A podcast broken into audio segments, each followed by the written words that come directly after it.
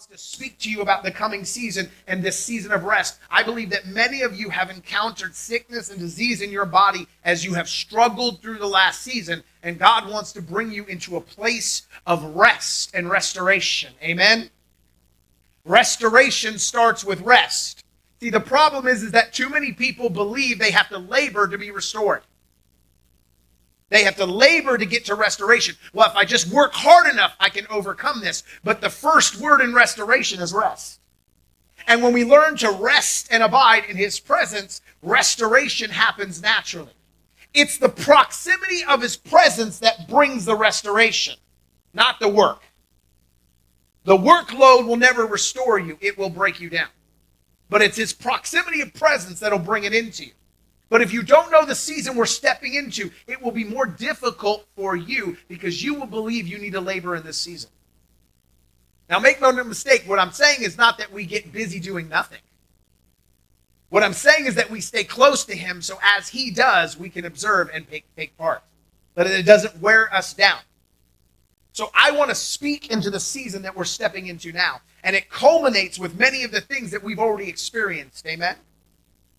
Ooh, do you feel the anticipation in the air about what's about to happen? I sense his anticipation. I sense breakthrough. I sense that some of you that have been walking around with shame and condemnation on your life this morning will walk out of here completely set free with the joy of the Lord. I feel the Holy Spirit on that. I sense what he's doing. I sense an anticipation that's building up. Thank you, Father. Lord, thank you for blessing us this morning. Thank you for what you're about to pour out on us. Thank you, Lord. Lord, I'm grateful and honored that you let me stand up here and be a mouthpiece for you. Let me speak only what Holy Spirit says today. In the name of Jesus, Holy Spirit, help. Amen.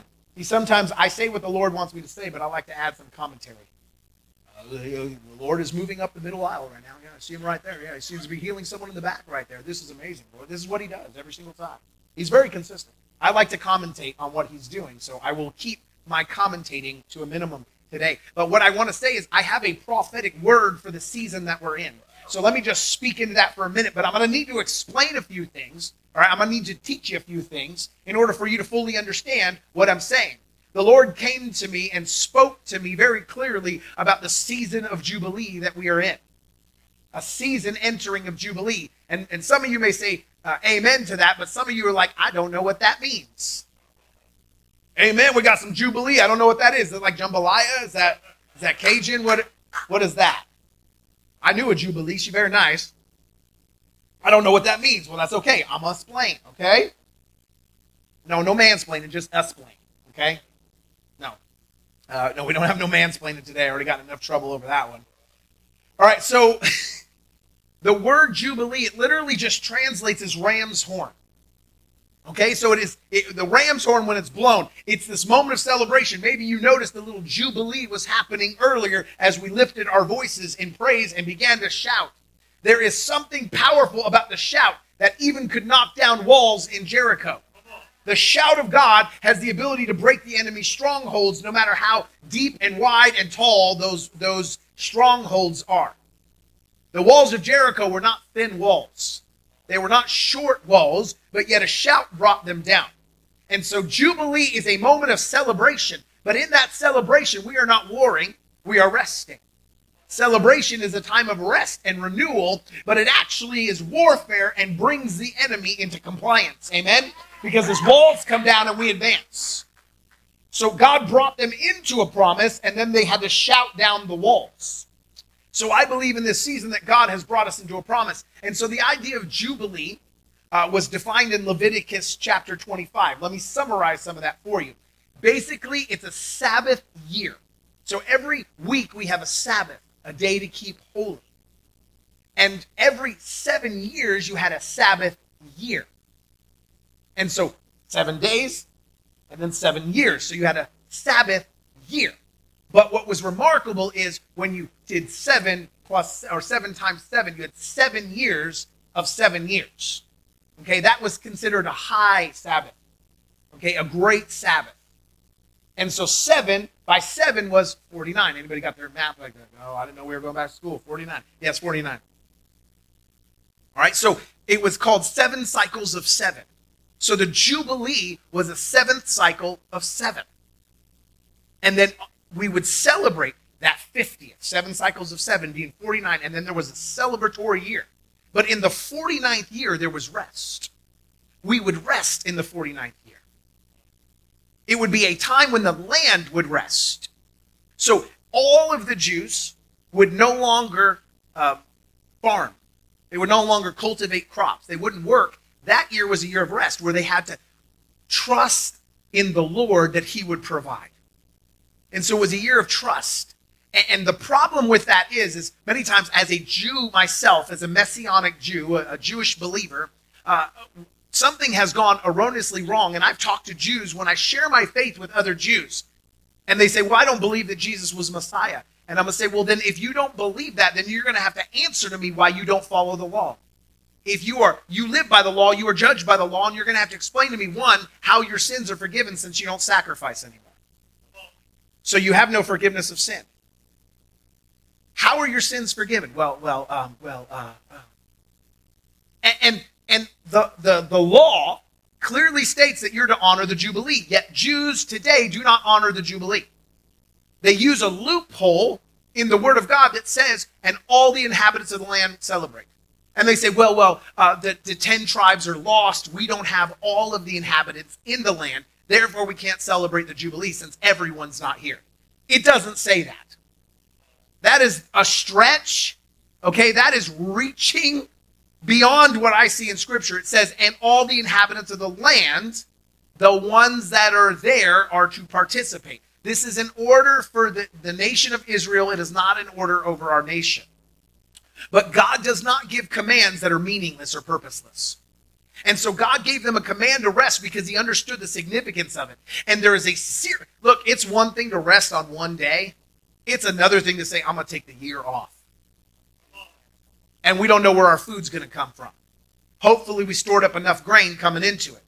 How many of you understand that Joseph stored up enough grain for Egypt for seven years?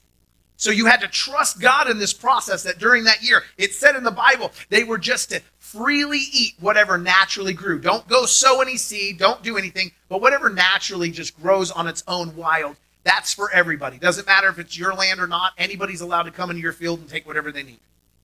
And so it was this season of celebration that happened. But I believe that what that season of Jubilee is very significant to us now. And so I want to share this as I walk through this word because the Lord spoke to me and said this to me. He says, In this season of Jubilee, we are in a season of Jubilee. It is a season to celebrate what I, the Lord, have done. I get up here week after week and I teach you about the kingdom of God. I am never political. Hear me here. I don't care what your politics look like. I am never political from this pulpit. You will never hear me get political from this pulpit. I am all about the kingdom of God, the government of God. And when I am not kingdom government, you fall into politics. There is a difference between kingdom government and politics. And so I am about the kingdom of government. Occasionally, the politics comes over and plays in my zone, and I have to say something about it. Occasionally, they come in there, and look, the Bible says this very clearly politics, government is separate from God. Okay? And I don't mean separation of church and state. I'm saying that Jesus said this render unto Caesar's that which is Caesar's, but render unto God that which is God's. Here's where, as a believer, as a pastor, as a priest of the house, this is where it comes into my territory. When Caesar starts to come and claim things of God, now it is God's, and I must say something against it. As long as that coin has the face of Caesar on it, that's Caesar's. But the second he starts trying to come take the temple, that's God's, and I better say something about it and do something about it. I'm going to stand for my faith. I'm going to declare who he is. So what is God's is God's, and you will never hear me blur those lines. But when the world comes over to my side, I will say something.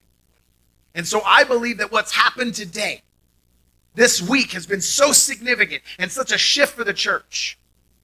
So, this Jubilee season, that we are in. I believe we are in a Jubilee season where God is beginning to bless the church. And I believe that God has spoken that there will be markers that happen in this season that would allow us to walk into revival. I have been talking since the beginning of this year. Since January, I told you we are in the season where the lion is beginning to roar again and where the church will no longer be silent and we will see victories in governmental realms. We will see victories in our nation. We will see the church begin to be a dominant force in the culture once again. I don't mean we're going to go take over politics. That's not what I'm saying. I'm saying that the church is going to be activated and moving and transforming lives so much that it transforms culture. Our youth went and transformed culture at Walmart and a skating rink this week, right? They didn't pass laws they transform culture by being a part of it. So the transformative power of the church is about to advance. But there was going to be markers of that. And we have to understand, according to the Old Testament, that the, the nation of Israel went through cycle after cycle. They would go through cycles where they were pressed into God. They were worshiping God. They were a holy nation seeking after God. And then they would fall away into false idols, idolatry, wickedness, sin. And then God would bring judgment on them and then the nation would return to him. Repentance would come, and the nation would once again serve him. And I believe we are in that cycle right now. I believe we have witnessed a cycle where the nation has turned away from God, but that God is beginning to restore his people again. And he's beginning to influence the culture at a great level, just like the cycle. But in order to understand that, you have to understand the Jubilee cycle, 49 year cycle. This week, this week, something significant happened. And I'm going to step into that, but this is what I want to preference to any of you. I don't know what everyone's background is that's watching or is here in person. And I want to say this I believe that today shame and condemnation breaks off people's lives. And so everything that I am about to say, I don't want anyone in this room to think that anything that's happened to you before today, you need to live in shame and condemnation over. There are things I get up here and preach and say we should not do that that I have done in my life but I don't live under shame and condemnation. It is not a bow your head in shame moment. And please do not think that I am not sympathetic to what we have been through in our past. But I have to honor the Lord in what I say. What we do from here is what will determine what we get in our future, not what's happened in our past. So we're about to step into that, but nobody in this room needs to put their head down and feel shame and condemnation. We are moving forward into what God is about to do. Amen. So this week we had a significant transformation that happened in our nation. We had the overturning of Roe v. Wade. For you that, and then, come on, you can celebrate that. That's okay. For you that don't understand that, those are the abortion laws that make abortion legal in the United States. I want to explain what this is and what it is not. It does not make abortion illegal. That's not what overturning Roe v. Wade did. All it does is say that the federal government has no right to be in that business. They have no jurisdiction on it. They don't get to make a claim. It goes back to the states. This is significant for what God is about to do in our nation again. The power goes back to the states to decide. Those states can decide to uphold the current laws. That's what's happening. But not all states have chosen to do that. I want to make it very clear about what we are stepping into right now. Roe v. Wade being overturned does not mean that abortion has ended in America. What it means is, is that we are more divided than ever. It means that now the nation is polarized in a magnitude that we have not seen in a long time. You're going to have some states who are going to use that to go so far so far to the left, so far to one direction, while one while the other states go so far to the other direction. You're going to have some states who say killing babies that are less than a week old are going to be allowed.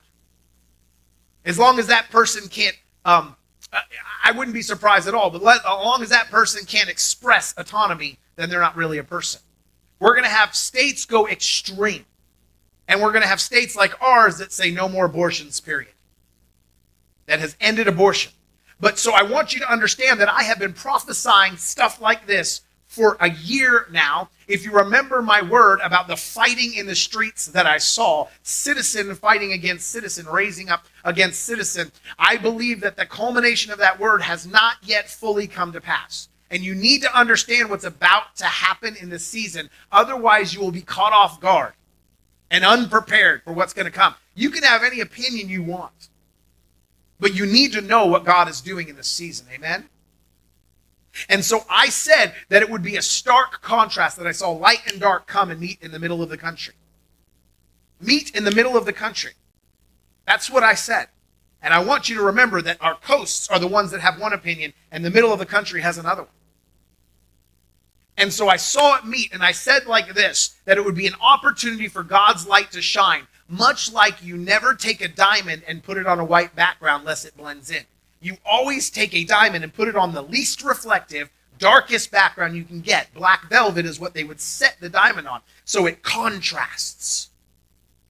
So you could see it. And we are in a season of contrast.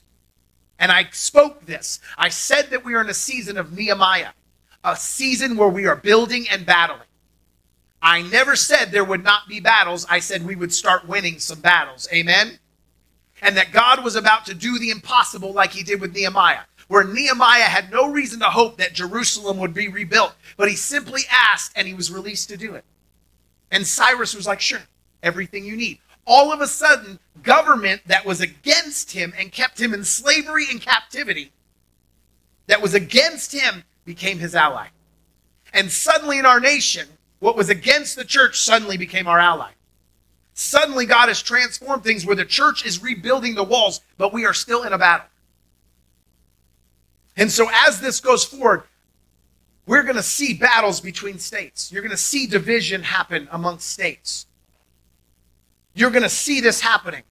But I believe that God is blessing his church and his remnant in this season. Let me explain this. There was a season and a time in the Old Testament where Israel was two nations. Do you remember that? The nation of Judea and Israel. The northern kingdom and the southern kingdom, they were divided. And what happened was is as long as the nation was divided between two separate, we'll call them states, to make it make sense for what God is doing in the season. As long as they were divided in these two states, judgment was rendered by God based on each state's behavior. While one state might have been wicked, the other one was righteous, and God judged not the whole nation of Israel since they were divided, but he judged only that nation which was wicked. He did not judge a tribe in that season. He didn't judge a, village. He judged the nation of Judah, the state of Judah, the state of Israel. They were judged as units as independent units, but not Israel as a whole while they were divided. So what's happened here is that the power has returned to the states. We are divided. There are 50 states. Isn't that interesting in a Jubilee year? You're going to see some interesting things here. We are divided. 50 states divided. But God will render, I believe that He has spoken to me that God will render judgment on each one of those states independently. See, before we were lumped under a federal system with this. We were lumped in a federal system, one nation, but now it is 50. Now it is each state being judged. And I believe the hand of God is about to come on Oklahoma and bless our state. And I believe that judgment is coming on the others.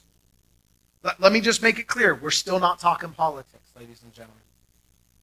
I'm talking about life. I'm talking about God ordained destiny. That I believe that God purposed every one of you for a destiny, that He has a calling on your life, and that the Word of God is true. And the Word of God says this that He knew you before He formed you in the womb. I don't know a God that is okay with you being snuffed out when He already knew you before He ever began you and someone says, well, they're not, a, they're not a life until they're born. Let me tell you this I don't believe that because it says that when Mary went to meet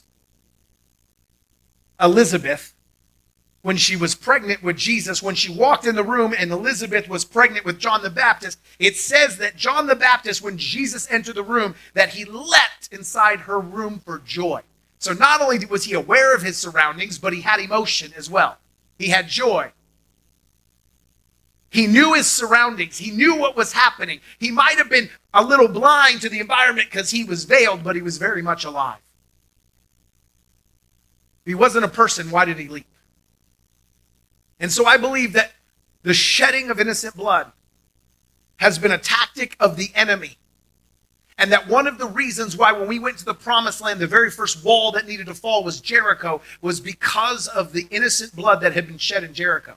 That they literally took babies that were sacrificed to Molech and put them into the wall and built the wall on sacrificed babies. And I believe that God is blowing his trumpet in Jubilee to break the wall down and that the wall came down. Now, how do I know that? Let me show you scripture here. What did I say? 49 years was a Jubilee. I'm still prophesying here. 49 years was the seven times seven. If you did not know, according to the Jewish calendar, every Jewish calendar, I verified it over and over and over that there was no inconsistency and nobody disagreed on this point. Some disagree about the Jubilee because the nation of Israel stopped celebrating the Jubilee. Remember, I said, I don't know how Jews continue to resist Messiah when they've abandoned the law. They do not celebrate the Jubilee, they do not honor the Jubilee. And they say, well, that's because after we were taken into captivity, uh, all of us didn't come home, so we don't have to honor the Jubilee. Nonsense. They abandoned the Jubilee. And I believe the idea of abandoning the celebration of God and honoring the Sabbath that intimate time with God, has led to the hand of God coming off and allowing destruction. When God has called you to rest the land, let me explain it this way. When God has called you to let the land rest and not cultivate crops, it was so the land could be renewed and restored. In that year, that land could rest, nutrients could reform, and you were not depleting the soil. You are the same. By the way, in case you didn't know, you were made out of soil and you need to be refreshed every now and then. Did you know that the that your taste buds in your mouth they change every year, every 7 years? Did you know this? Did you know that the cells in your body are completely brand new every 7 years? That you have a 7-year cycle in your cellular makeup that allows you to transform. You're a new person. So whatever you did 7 years ago, I don't know that person. That's not even me. Not a single cell in my body matches that person. We don't know each other. That wasn't my flesh. That was somebody else. I've been renewed. So, so God knew what he was talking about. The word of God is accurate. Okay, people say, oh, well, it's an allegory. No, it's scientific fact. We'll get into that next month in my science series. So, seven years of recycling. So, the earth could be restored and renewed. And because we didn't, what happens is if you cultivate that land on that seven year and plant on it, the land has a decrease the land struggles to produce. So what should have been a 100% increase from the year before, should have been the same result of crop, has now decreased dramatically. And I believe that that is a supernatural lesson that even in our own lives, when we don't cultivate a season of rest on our life and we don't allow God to move and we've dishonored the commands of God, they're not just there to be commands.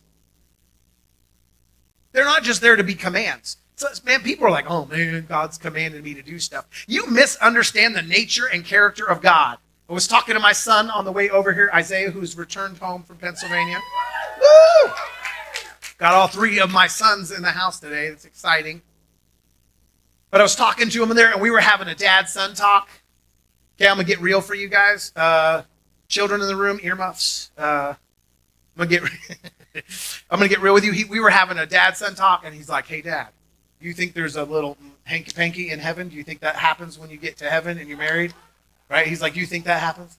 We were having a conversation about what heaven and, and the new earth and the thousand year reign would look like. And he, you know, he made that off color comment to me, and I'm laughing about it. And I'm like, you know, we're thinking about it and everything. And I said, you know, here's the problem is that he says, because I don't think the purpose of that was for pleasure. I don't think that's its purpose. And I said, well, no, it's for procreation. It's to, because the first command of God was to be fruitful and multiply. Amen? That's the very first command. Be fruitful and multiply. So many people are so afraid. They don't want to do anything that God commands because that doesn't sound like fun to them. The character and nature of God is if He commands you, He makes it enjoyable. Amen? Some of you need a second for that to sink in. Some of you think you're going to dread everything God commands, but God created a way so that you're going, oh man, I don't want to do that. And then when you step into the commands of God, you go, you know, that was good.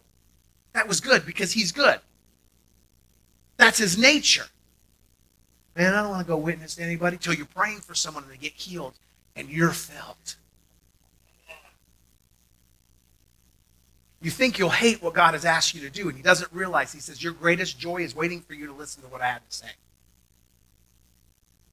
But unfortunately, we've gotten that out of whack in our culture and our society.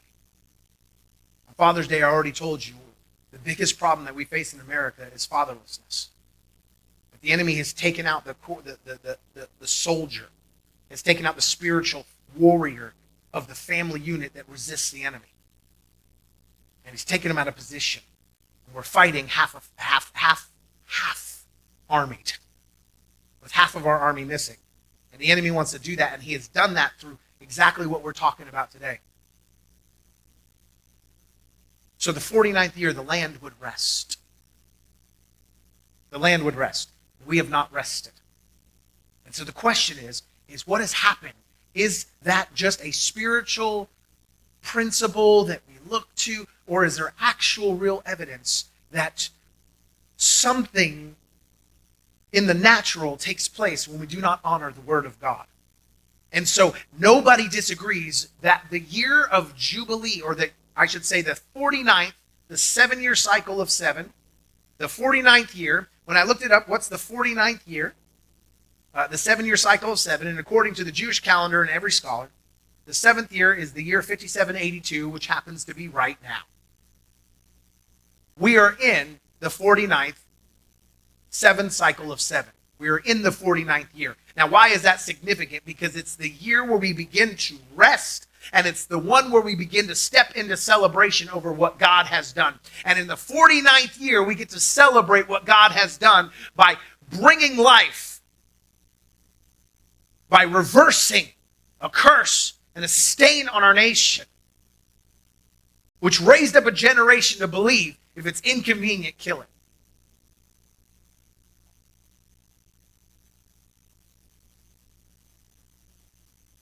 And where we've walked out of the command of God to be fruitful and multiply inside the confines of marriage. Therefore, man shall leave his mother and father and cleave to his wife, and the two shall become one flesh. We want the pleasure of the command without following the command. And so we have a nation that punishes the innocent for the sins of themselves.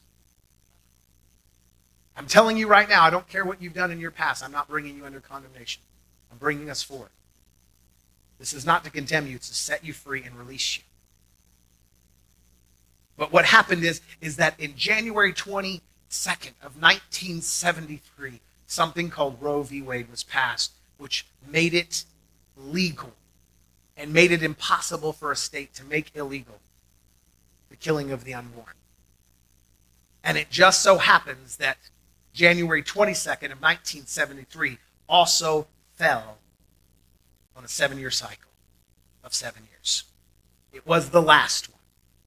And on the seven year cycle of seven years, curse entered our land. And I believe in this seven year cycle of seven years, on this 49th year, this year of Jubilee, I believe that God has broken the curse and we've re entered a cycle of blessing on our nation once again.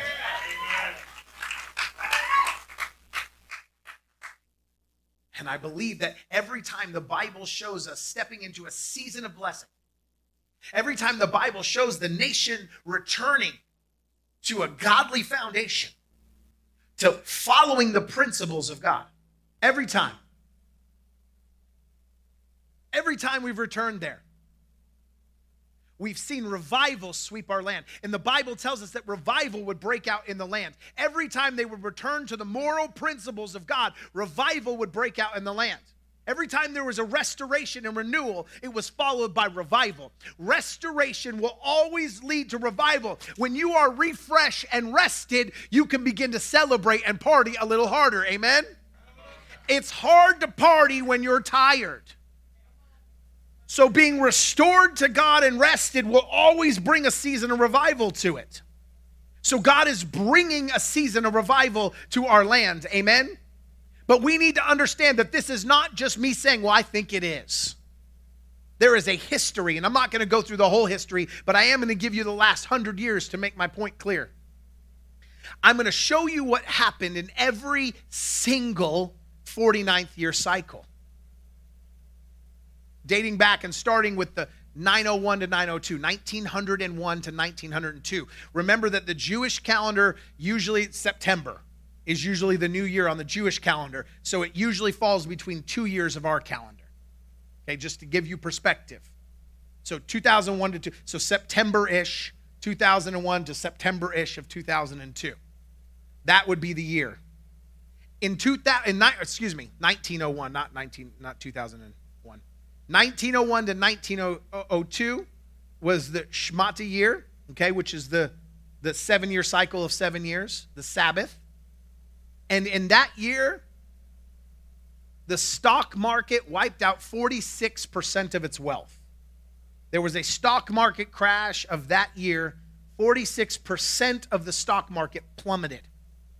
The next one that we read about, these are all seven year cycles. So not all of them are the 49, but they're all the seven years. And I'm showing you what happens on these seven year cycles where America doesn't rest, where, where the nation doesn't rest, where, where the world doesn't rest, where there is no uh, respect for God's word anymore. I, I'm not suggesting that we all quit our jobs every seven years. That's not what I'm saying. I'm saying there has to be a moment where we just begin to understand rest needs to happen where, where, we start to understand that pressing into our relationship with God matters and keeping the covenant and honoring God's word and his commands over our life are important. If God has called you to something, you need to honor what he's called you to. I'm not talking about digging into the Levitical law, I'm talking about in your own life. If God has called me to step on this pulpit and preach the gospel, then I need to honor the command of God to preach the gospel. And when I walk away from that command, I don't, he doesn't bash me. He's not beating me up. He's not chasing me down and whipping me. I am simply removing myself out of his covering and his protective walls and entering the wilderness where wild things can get me. So I can't blame him like, Lord, I do one little thing wrong and you punish me. He goes, Punish you? I'm over here protecting you and you ran away. And you're mad at me because you ran away. Bad things happen. Remember, Jesus said the kingdom of God is like this a prodigal son and his father. The father had no ability to provide or protect his son when his son was off living with the pigs and starving to death. The father never punished the prodigal son, the prodigal son punished himself. So the punishment is ours, it's not from heaven. Heaven is not beating us down. We walked away and walked into famine. That's what we did. So in 01 to 07, 46% market crash. In 16 to 17 of the 1900s, 40% US market value wiped out. And then German, Hungary, Austria, Russia, and the Ottoman Empire completely collapsed. Britain was the world's greatest empire, and it almost went bankrupt. That was also the year that America began to rise to power. So there was blessing and there was cursing in these seasons. I want you to see the balance here. In 1930 to 1931, that, that seven year year, 86% of the US stock market value was wiped out, and it was the world's worst financial crisis in modern history. In 1937 to 38, 50% of the US stock market value was wiped out, and a global recession started. In 44 to 45, the end of the German Reich and the Britons hold on territory. So we've ended that establishment of America as the world's greatest superpower. So we have blessing, we have cursing, but they are dramatic events that happen every seven years. So in 65 to 66, 23% of the stock market value is wiped out. So if you look at the graph, it's a seven year graph every time. In 72 to 73, 48% of the US stock market value has been wiped out. Global recession hits us and we vote to kill the unborn, to legalize abortion. And we lost our first war to Vietnam. We didn't have the victory. You might say we didn't lose, but we definitely did not get the victory. In 79 to 80, the U.S. hit a global recession. In 86 to 87, 33% of the U.S. stock market value is again wiped out. In 93 to 94, the bond market completely crashes. In 2000 to 2001, we have the World Trade Centers, and 30%, 37% of the U.S. stock market value is wiped, up, wiped out, and we hit a global recession again. In 2007 to 2008, 50% of the U.S. stock market value is wiped out, and the housing bubble bursts, and we hit another recession. And in 2021 to 2022, you have, if anybody in here has a 401k, you know exactly what has happened to the stock market value this year. You have seen a global recession at the end of this pandemic in these seven year cycles. In these seven year cycles. But the 49 one were the telling ones. Those are the ones that were marked, massively marked. Do you see what God is doing here? So, one would say that so six years of putting my money in the stock, and on that seventh year, maybe I should take it out on the sixth year. Now, that might be wise financial advice. I, I know when I looked this up, I went, oh, I've been doing it wrong. I've been doing it wrong every six years. Go six years, take it out. I, I want you to understand why, why almost all of these are so significant that they were the stock market. Because the stock market is our yield of crops. We're not all farmers anymore the yield, the fruitfulness of business, of labor, is reflected in the stock market. The stock market is our yield. And because we overplow in a year where we are supposed to rest, we see the land does not produce. The land has not produced. This spiritual principle is true for us that we need to minister in rest. Now, this is not God punishing us. See, Jesus said, Man was not created for the Sabbath, but Sabbath for man. That's what Jesus said because they asked him, Why are you picking grain on the Sabbath to eat it? He's like, Because I was hungry. You're laboring. No, I'm getting a bite to eat. He said, Look, man was not created for the Sabbath. This is not a ritual law, but Sabbath created for man. This is a blessing to me to tell me, hey, take a day to rest to let your body be restored. Take a moment to breathe. Take a day to focus on me so I can fill your spirit and stop all the soulishness. There are churches today that the people are broken in turmoil, anxiety, stress. Not because they don't have any word, but because all the words are for the soulish realm and none of them are speaking to their spirit. They are always speaking to their mind, will, and emotions, their soul, and never to their spirit. We're not pressing in to the deep things of God and understanding why God would command us to do these things. Because He wants to have us live an abundant life, He wants us to live a life of dominion. Someone says, Oh, they got that dominion theology. Well, God said, Go and take dominion. Yeah, I got a dominion theology because God asked me to do it. God asked us as the church to take dominion. And I believe that what we are doing right now is us taking dominion. We are stepping into a season where we get to celebrate a Jubilee again. We get to celebrate what God is doing. And I believe just as we stepped across the river into the promised land, that we had to shout and the walls came down, that we have shouted, our voices have been restored, the lion has roared, and the season of battling and then building is upon us. I believe that a season of revival is about to sweep the nation once again. I believe that some states have now separated themselves and have come out of the covering of the United States and now are free to walk away and receive the judgment of God. They are walking out of the covering of God. But I believe our state, who's asking God, What should we do, Lord? What should we do, Lord? Are going to be highly blessed and highly favored in this season. I believe God is about to move on the church, but I believe it's going to come through revival. It's not going to come through more government uh, intervention. That's not where we're going to see the transformation of culture. That's just the marker for what's about to happen because we need to work on people's hearts. We need to work on people's hearts. When, when someone says, Well, I'm pro life because I just don't want to hurt any living thing, I think everybody should be okay with that. You might be on the other side and disagree. You might have an argument against it, but I can't imagine you hating me for caring about something I believe is living. I don't understand why anybody would be angry at me for that position. I just care that they're living. I'm not mad at tree huggers for wanting to hug trees. That doesn't make me angry. I'm like, that's nice. The environment is good. I like trees. I like mountains. I like oceans. I don't want to swim in the ocean and I can't see the fish because of the trash. I don't think that's a bad thing. I'm not mad at you about your position. We might disagree on how we go about achieving that. We might have a different means to get there, but I'm not mad at you because you don't want trash in the ocean. Why would I be angry? So it tells you that the doctrine of demons is alive and well in America when someone is angry at you because you simply value life.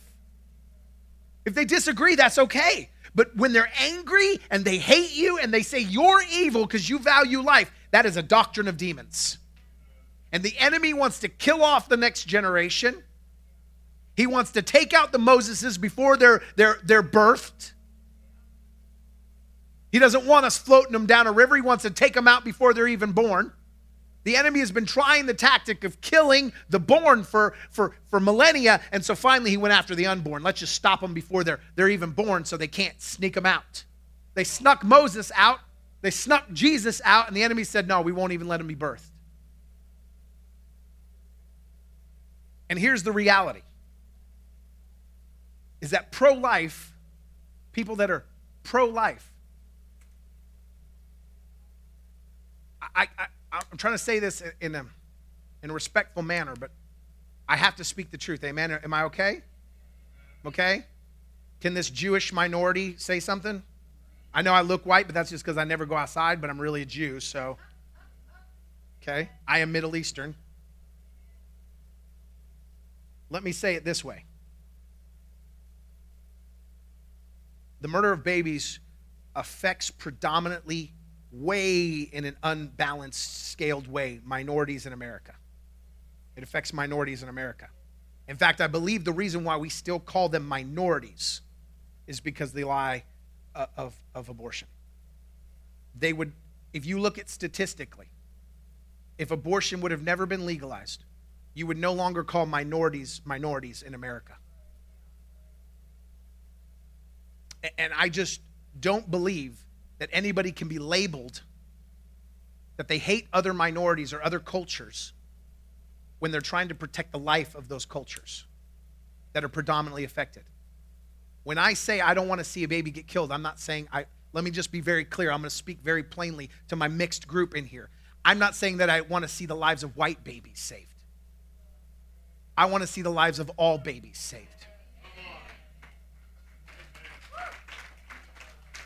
And I recognize as someone who looks at the facts that I am predominantly saving minorities' babies. And I still want to save every one of them. I still want to see them grow up and have a future and a life. So I don't understand how someone can tell me that I that or anybody else that, that I hate a minority when I'm trying to save them and help them to grow and flourish and be not a minority but but grow. To take a majority. I'm okay with that. That's the real position of the heart of somebody who cares about life. Now, are there people that, that do it uh, angrily and without love? Absolutely. We're, we're, really, we're really good at being the religious church where we do things out of the law and not love. And that needs to stop because we don't help our case by hating someone else for their position. We're no better than them hating us for our position. I am not surprised or upset that the world acts like the world and the world sins. If the world looked like us, we'd have nothing to offer. So I believe that God in this season, I hope I'm not being too plain. I, I might be offending you today, but I got to speak the truth. I never talk about stuff that borders this line, but I believe that this is crossing over into us receiving revival or not. But I believe that as we rest in the victories that God is bringing, that God is about to birth revival on the earth. I'm getting to something here is that revival is coming. And as I was preparing to give the word that the Lord gave me today, I said, Is there anyone else saying what I'm saying? And as I look back through other trusted voices, almost all of them said they had a word from the Lord that said there'll be a marker and that they believe that Roe v. Wade will be overturned and it will mark the coming of revival in our nation, that revival will begin to sweep through. That Roe v. Wade was the marker. It is the nation coming back to repentance and saying, Lord, we're undoing what we did. We're undoing the curse on our nation. We're undoing a wrong that's been done. And so now, Lord, now that we've undone it, now God can come and say, Now that you've come back into relationship with me, I can put a robe on you, I can put a ring on your finger, and we can celebrate and we can slaughter the fatted calf and have a celebration dinner tonight that the prodigal church, the bride, has come back home. That's what God is doing. And somebody needs to celebrate that the prodigal church, the bride, America, Oklahoma has come back home under the covering of God once again, where He can bless our nation. Where He can bless our state, where He can bless our city, where He can pour out His glory on us again. So, God, forgive us for the wrongs we've done. We right the ship and we declare, God, that we will protect all life, that every one of you matter from conception, from conception until your death, that you have a plan and a purpose of God on your life. I don't care if you're one years old, God can use you. I don't care if you're 120 years old, God can use you. As long as there is breath in your lungs, you have a purpose. And some of you think, oh, well, they can use the young. I get that. But I'm telling you right now, you might be sitting in this room and you say, my day has gone. Your day is not gone because you are still here. If you are alive, you have a purpose. Babies come into this world kicking and screaming, and you need to leave this world kicking and screaming. Stop. Fight every day until you are done to do the will of God in your life. So many people lay down and die. They end this world with no purpose. I will leave this world kicking and screaming for the gospel to move forward. I will preach as I pass. I will not lay around catching up on Netflix. I got heavenly business to do. As long as there's breath in me, the living God is coming out of me. And so I'm going to pour out so that somebody else can see the love of God on their life. So I'm not political today. Not political today. And I'm going to tell you what, I'm not playing either. Because where am I going in October? I'm going out to California to preach, uh, to, to speak the, the main service at a conference called Pray California. What is Pray California? It's David Andrade's big conference. Some of you met David Andrade, he'll be here for uh, OSI, he'll be visiting with us. But David Andrade, who helped start the Send, the 1111 became the call from Lou Engle, which became the Send. He was a part of that, and uh, Papa Bill Fowler was a part of all that too. He's asked me to come and speak for the Pray California. What is that? We're talking about undoing abortion. Like, we're talking about protecting life. Like, that's a big part of what's happening here. And we're going out to a place where they're protesting and they don't even realize that they got more rights. See, there's all kinds of people in California protesting right now over, over the overturning of Roe v. Wade. But all that did was tell them you can make up your own laws, and California can go off the rails. They're legally allowed to go off the rails. I want you to understand that what happened is not the legislation of morality. That's not what happened last week. The government is not legislating morality. What the government did was say, we have no business legislating morality.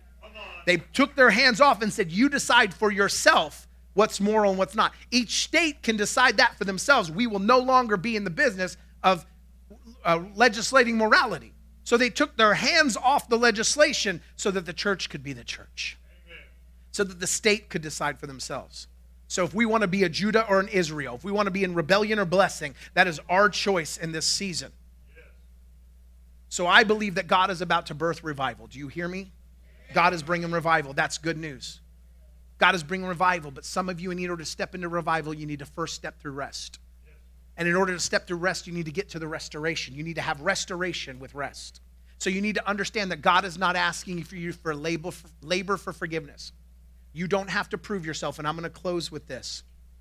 You do not have to prove yourself. And we're going to celebrate here in the end. I'm going to have the worship team come up in a minute or two. In a minute or two, a couple minutes. But we're going to celebrate this out because we're going to, but we're going to have a moment of rest and a moment of restoration. And then we're going to have a moment of thanksgiving and celebration. Amen? The church is going to celebrate what God has done. And we're going to celebrate what God is about to do. I believe that our celebration is not just a celebration, but it's the beginning seed of real revival being celebrated. It's real revival being cultivated. It's real revival being birthed into the earth. It's being released right now, depending on how you celebrate right now, depending on how you increase. But in order to get to the celebration, there are some of you in this room that have walked in shame and condemnation.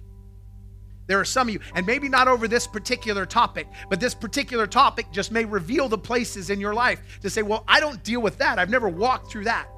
I'm going to be very blunt and very uh, uh, forward here. There are some of you that maybe in your past have had an abortion, that maybe struggle with the trauma. Here's the truth is well over 90 something percent of, of women polled will tell you they are traumatized from an abortion, that they are horrified by that. They have nightmares, they have lack of sleep, they, they have PTSD from that event. If it's good, then why are so many of our women hurting and suffering because of it? That's what ha- reveals all I need to know. And so I'm not putting anyone under shame or condemnation. I'm not beating you up over what's happened in your past, but I'm telling you that God wants to set you free. He wants to restore you. He wants to renew your land. He wants to renew your body. He wants to renew your spirit and tell you that it's a new day and that God has forgiven you. He's not looking for you to come home so he can beat you up. He's looking so you can come home so he can put a ring on your finger, so he can put a robe on your shoulders, so he can put shoes on your feet, and so he can celebrate with you that you're home. So maybe you've never experienced that. But maybe you have other things in your life that you are shameful over, that you are in condemnation over, and you feel like you can never quite arrive at who God has called you to be because you have a past. There's a reason why every character in the Bible had a past. It's so you realize that with your past does not determine your future. So I just want you to bow your heads for a moment. And we're going to walk through some restoration right now. We're going to walk through this. Some of you need to forgive yourself. Some of you need to forgive others for what they've done. This is the seventh year, and in the Jubilee, the seven year of seven year, in the Jubilee, you forgave all debts of other people. All debts were wiped out. The land was allowed to rest, and all debts were wiped out and returned. So there are debts that people owe against you. There are wounds and there is unforgiveness that you carry that needs to be wiped out this morning. You need to forgive and release the debt that someone else holds against you for the wrongs they've committed. You need to release yourself from shame and condemnation, the debt that you think you owe God for what you did do. You need to release the debt. You need to forgive and release and say, I hold on to this no longer. Whatever that is that you are holding on to. This is a serious moment where God begins to break things off of you. I wasn't joking today. There was not a lot of punchlines today because what we are dealing with is the very soul of revival that's about to hit our nation. So we're going to get all that junk out of the soulish realm so God can fill the spirit. Amen. So would you bow your heads and close your eyes because this is very personal today. I don't want you looking around. This is between me and the person and God and nobody else, not even my leaders today, please. This is a private moment. But if you are living with things hanging over you that have been done to you or that you have done, that have left you stuck, have left you unable to move forward and cultivate your life, that have not allowed you freedom because you are still holding debt against someone else or holding debt against you. And you need to be able to release yourself to rest and restoration and celebration. I can't celebrate because of what's happened to me. And you had these things happen in your life that you are still holding on to shame and condemnation. I'm going to pray and release that over you. But part of that is just the moment of admitting it and saying, hey, that's me, and I'm going to break that off. So I don't want to just know if that's you. I want to know if you're ready for it to go. I want to know if you're ready to be released, you're ready to be set free. You're ready to release the burden that's on your life. If that's you, I'm going to count to three. And on, on, when I get to three, I want you to raise your hand so I can pray with you. I don't want you to hesitate. I don't want you to wait. I want you to believe that God is about to set you free. Are you ready? One, two, three. Raise your hand if that's you. Come on. Hallelujah. You can put your hands down. In a church of the bride, in the church of the redeemed, in a church of those chasing after God, it's amazing to me how many people still struggle with shame and condemnation over their past. But we're going to break that off in Jesus' name. Father, in the name of Jesus, right now, I just want you to give God permission to heal this part of your life. Would you just, everyone in the room, just say, God, I give you permission to heal this. I forgive myself and I forgive others. Now heal me, Lord. Father, in the name of Jesus, I just declare right now that every confession of release, Lord, that you just begin, Holy Spirit, to move. Holy Spirit, to release the trauma, to release the hurt, to release the pain, to release the land, to release their flesh, the soil of their life from holding on to this trauma that's brought decrease. So, right now, I just release the enemy's authority to accuse, the enemy's authority to bring accusation and condemnation and shame. In the name of Jesus, I release all shame and condemnation in this room. Every assignment to bring you under shame must be broken in the name of Jesus that you are not subjected to whether you did it right or wrong, but that right now God is releasing you and putting you back in covering. So, right now, in the name of Jesus, I release the blessing of God over you, the peace of God, the shalom of God that surpasses all understanding is pouring out over you right now in the name of Jesus. Right now, shalom. Peace of God come peace of God come. Break off every shackle of condemnation, break off every chain of rejection. I feel a spirit of rejection that some of you feel so unworthy because of the rejection. So, Father, right now I just declare rejection go in Jesus' name. Healing come right now in Jesus' name. In Jesus' name. Holy Spirit, begin to minister to our hearts, Lord. You are the counselor. You are the comforter. Would you counsel and comfort right now in Jesus' name? Jesus' name, would you counsel and comfort those that are hurting right now? I release it in Jesus' name. I release the enemy's authority to speak to you and condemn you anymore in Jesus' mighty name. Holy Spirit, would you come? Holy Spirit, would you come? Thank you, Father. Holy Spirit. We want to pray for you. Send us a message with your prayer requests through Facebook or email and let us know how we can pray for you today. Also, let us know how this message impacted your life. I love you. God loves you. Shalom.